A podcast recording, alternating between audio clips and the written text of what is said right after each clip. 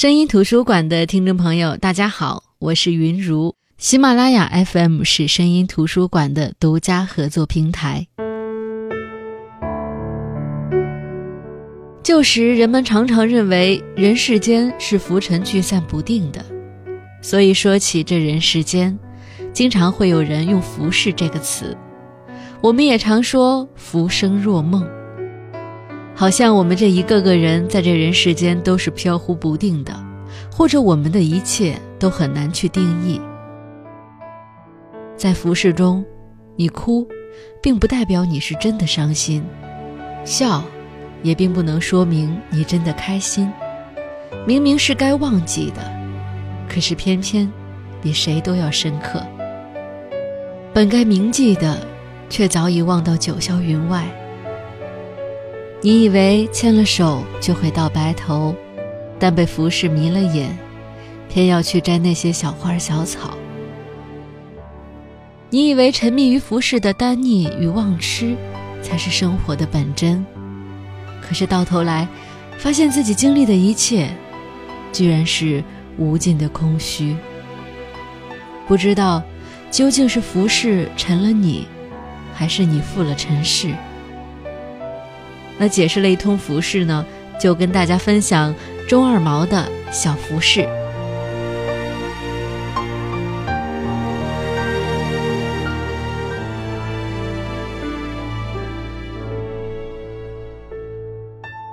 小服饰是一本小说，写了一个关于中年男人去追逐欲望和自我拯救的故事。故事分两部分，上部是找感觉的人，下部是拯救者之歌。往前里说，这里边涉及一些男女隐私，包括都市情感和商战内幕；往深里说，作者说这是在探讨六零后这一代以及中国中型企业群体的一个精神世界。那在这本书里，作者钟二毛采取的是纪实手法来虚构故事。他这个写作手法看似好像是一种纪实文学的表现手法，但是其实这个故事是虚构的。他很淋漓尽致地去展现了。都市中金钱和情欲的斗争，也是对资本和欲望的敏锐洞察。钟二毛呢是湖南人，现在是在深圳这个城市居住，曾经出版过长篇小说《小中产》《我们的怕与爱》，还有短篇小说集《旧天堂》。那说起服饰，我最喜欢的就是这两个字作为佛家用语的解释，在佛家用语里。服饰指的就是繁华放荡而又虚无的生活。我觉得这个是对“服饰”这个词，或者周二毛的这本小说《小服饰》最好的概括。而钟二毛自己可能对服饰也有自己的解释。他在作者题记里写了这样的一段话：他说，浮世绘，日本江户时代兴起的一种绘画风格。它反映世俗生活，尤其注重感官刺激。美人浪子、轻歌曼舞、红楼翠阁，经常出没画卷中。虚浮世界，一切过眼云烟，唯有抓住短暂的欢愉，才最真实。浮世绘精髓是活在当下。据说这是当时市井小民的主流思潮。每次浏览浮世绘作品。我的心神总是不自觉地从浓墨重彩、花红柳绿中跳开。我在想，今日中国有多少场景，不就是一幅浮世绘吗？比如我笔下的主人公和他的世界，他和很多人一样，就这么生活着，空空荡荡。所以一有机会，他就在寻找。寻找可以填满虚空的东西。庆幸的是，他最后终于走上救赎之路，尽管途中反反复复。也许通过这一段的作者提及，我们大概能想到小福士讲的是什么样类型的故事。小服饰背后讲的这个社会，就是我们现在的这个社会，中国快速发展的社会。有人说，这个社会的浮躁已经到了无可言说的地步。以前我们说人人追逐名利，但是近几年，我却觉得现在的人追求的已经不是名利这么简单的事情了。如果说名利是我们追求的目标，那为什么有那么多人在得名得利之后，仍旧惶惶不可终日，仍旧觉得生活不尽兴，仍旧觉得还没有找到生活在这浮世的乐趣呢？小《浮世》这本书的作者钟二毛在讲这样一个故事：主人公郭伟东，小地儿来的人。高中毕业去当兵，后来转业碰上深圳腾飞的那几年，在那个遍地都是机遇的时代，郭伟东也发了财，成了一个名副其实的老板。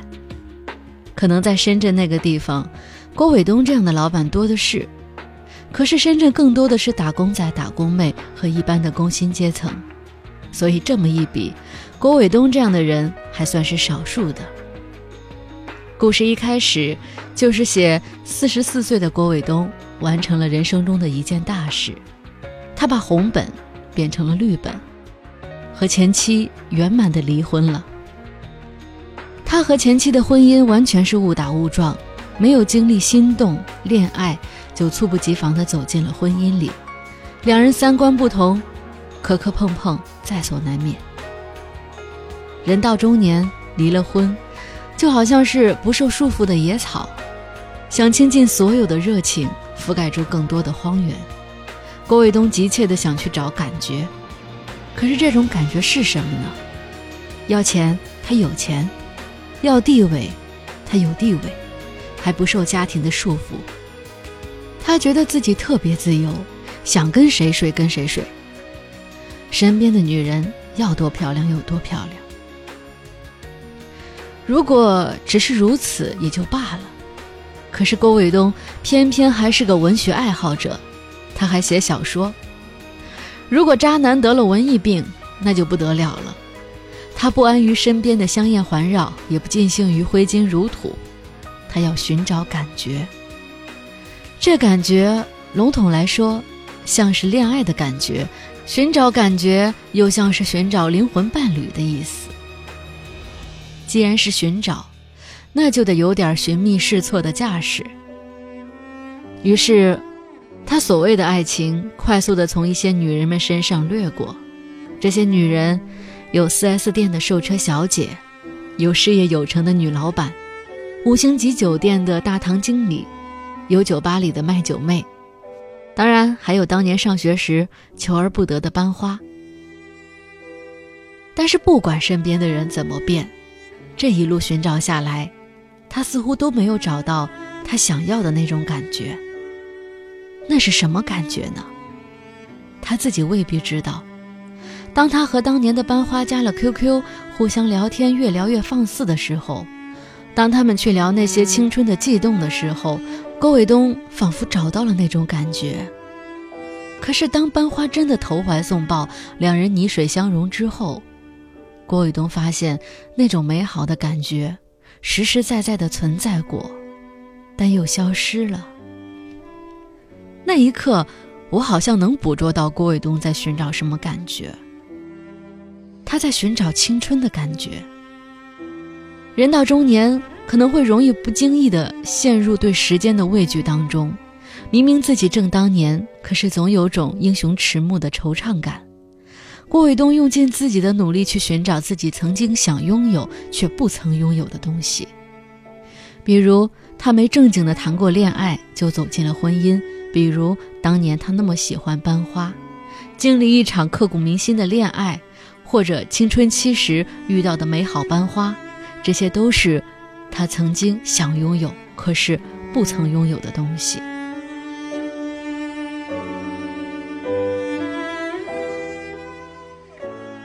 这些寻找，这种疯狂与堕落，最后终止于一次车祸。郭卫东在医院躺了三个月，每天都是看着四面白墙，状态特别安静。他说他自己爱上了住院的感觉。又是感觉，可是这种感觉明显不同于前一种感觉。因为郭卫东自从出院以后，不泡吧，不喝酒。不找女人，他开始迷恋网络，迷恋论坛、微博、微信之类的。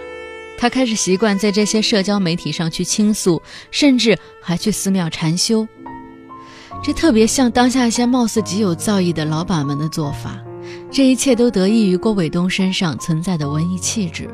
毕竟，他常常被其他老板揶揄说，郭伟东是老板里最会写小说的。确实，不管干什么，稍微沾点文艺气质，人就容易活得拧巴。你说，要是像传统意义的老板一样纯粹点儿，该挣钱挣钱，该挥霍挥霍，多好。可是郭伟东不，他脑子里会想很多和挣钱和做生意无关的东西，这些东西又相对虚无，比如感觉，比如人生，比如爱情。所以这样的人通常会活得很累，因为想的太多。经历过车祸之后的郭伟东。好像一下子找到了生活的重心，或者像是在浮世中抓住了救命绳子一样。他开始劝阻身边的朋友，劝他们不要再沉迷，劝他们不要再虚无下去，仿佛自己成了过来人。他甚至试图去拯救那些看上去和他一样曾经堕落的老板们。结果怎么样呢？作者钟二毛给了我们一个出人意料却又在情理之中的结局，或者我觉得这个结局并不是结局，因为郭伟东的人生远远没有结束。那读这本书，我觉得不同的人可能会有不同的感觉，可能会给出不同的结局。当然，这些结局都是存在于你我的脑海之中的。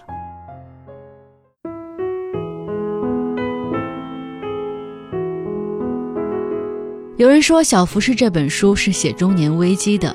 作者钟二毛说，每个中年人都逃不过三大致命危机，分别是身体的危机、渴望成功的危机和认识自我的危机。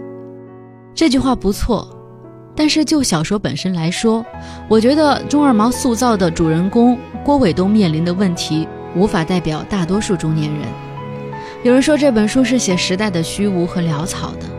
虽然小福是写男女的情与欲，这个题材看上去很普通，但这部小说有着特定的时代背景。这个背景就是改革开放三十年以来的中国。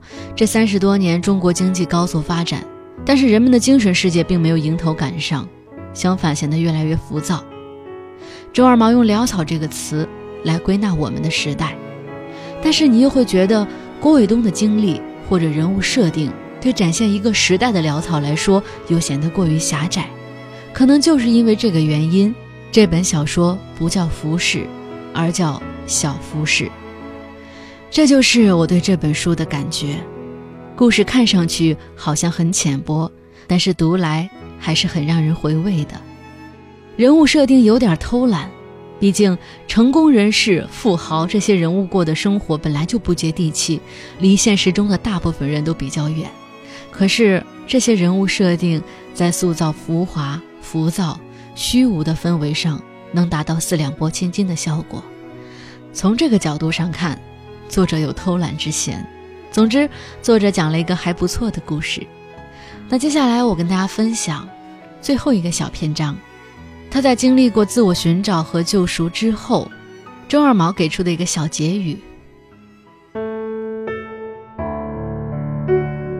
郭伟东的蓝筹贷基金成立新闻发布会，邀请到的媒体阵容是我见过最多的，上至中央电视台，中至深城省市报纸，下至区街道小报，新闻网站、微博达人、微信大号、意见领袖，线上线下全媒体。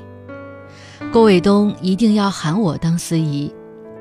发布会选择在周六的下午，地点是中心公园。无数游园男女不请自来，见证启动一刻。众记者问：“蓝绸带什么意思？”郭伟东说：“说句大白话，就是反出轨协会。大家知道吗？妇联刚披露的一组数据表明，出轨是导致城市家庭破裂的第一杀手，占了八成。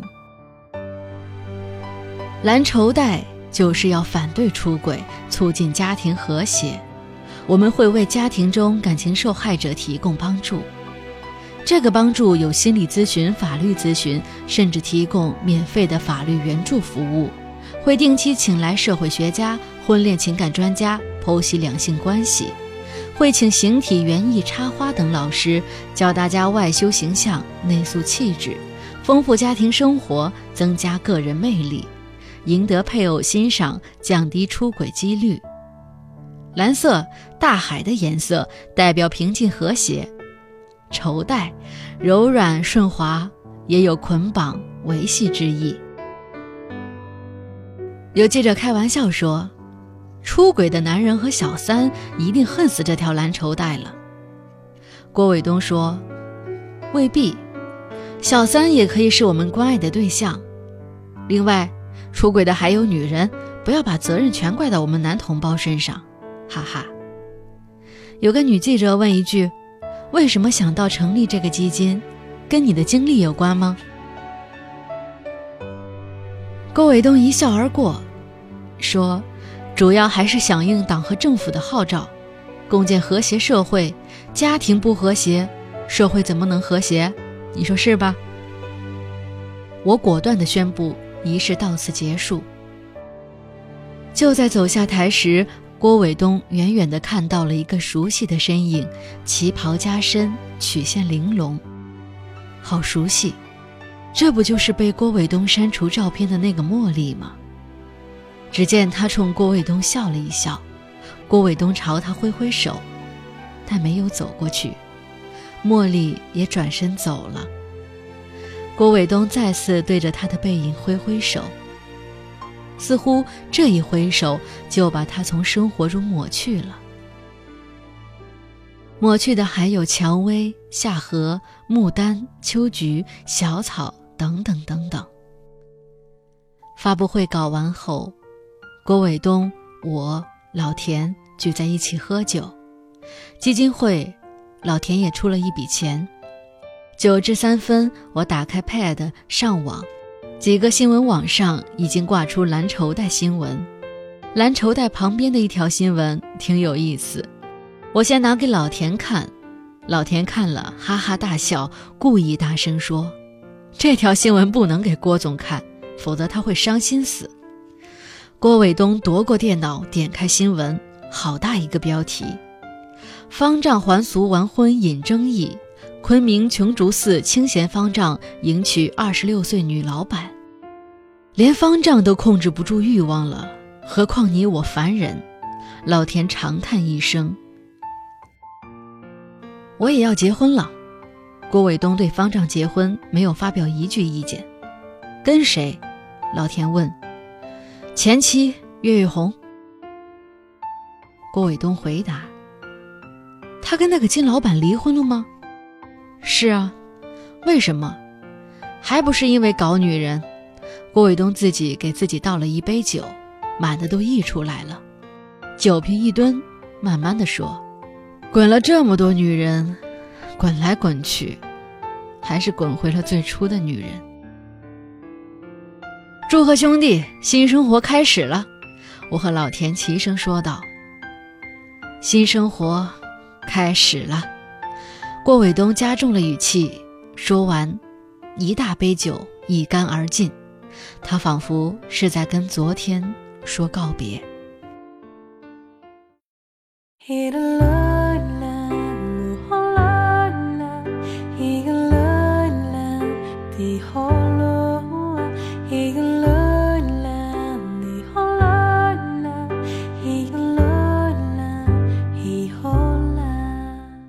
好的，这就是今天的声音图书馆。今天跟大家分享的是由湖南文艺出版社出版的《小服饰》，作者是钟二毛。其实刚刚在分享的过程当中，我才发现，原来这本小说起的名字也特别有意思。郭伟东经历过的那些女人们，她们的名字都跟花和草有关系，有茉莉，有牡丹，有荷花，还有菊花，还有小草。只不过这些花名都是镶嵌在名字之中的。可能是想告诉我们在经历过寻找和自我救赎的过程，郭卫东好像已经达到了万花丛中过，片叶不沾身的境界。好的，喜欢本期节目可以打赏支持，我是云如声音图书馆，我们下期再见。